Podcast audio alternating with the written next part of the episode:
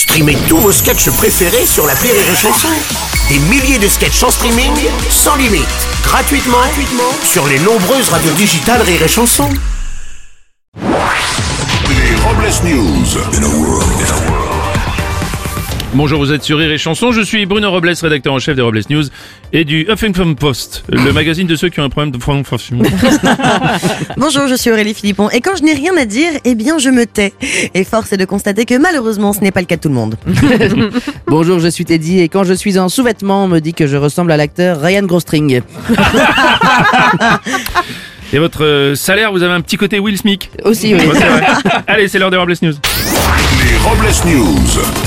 L'info du jour, c'est le choix des journalistes par les candidats. En effet, Bruno, Marine Le Pen et Emmanuel Macron refusent de faire un débat qui serait animé par la journaliste Anne-Sophie Lapix, car ils la jugent hostile et offensive. Les deux candidats sont tombés d'accord pour évincer donc Anne-Sophie Lapix et la remplacer par le duo Cyril Ferraud et Dora l'exploratrice. Du sympa. On va enchaîner avec une info qui vaut pas un clou. Dans le Lot, un homme collectionne depuis de nombreuses années des billets de 0 €. Ce sont en effet de vrais billets avec la somme de 0 € inscrite dessus. Des billets en édition limitée pour des événements exceptionnels. L'homme a déclaré que cette passion lui était venue à l'époque où il était salarié de Rire et Chanson.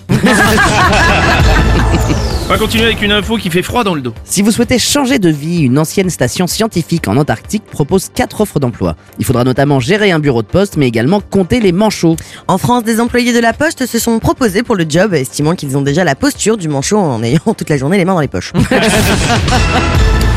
Avant de continuer, un petit rappel de l'Académie française. L'expression « je vais prendre le large » n'a pas du tout le même sens sur un bateau et dans un sex shop. Oh, merci pour ce rappel important, oui. C'est très important. On va continuer avec une info très dure. Au Brésil, l'armée s'est retrouvée au cœur d'une vive polémique après qu'un député a révélé l'achat de 35 000 comprimés de Viagra pour les soldats. Le ministre de la Défense du Brésil s'est justifié en disant que les comprimés de Viagra sont exclusivement utilisés comme munitions pour des lance-roquettes. On va continuer avec une info aux grandes oreilles. Cette semaine, Disneyland Paris a fêté ses 30 ans. Mais le parc qui a reçu plus de 375 millions de visites peine toujours à être rentable. Et pour tenter de coller plus à leur modèle économique, les gestionnaires du parc ont décidé de changer le nom de quelques attractions.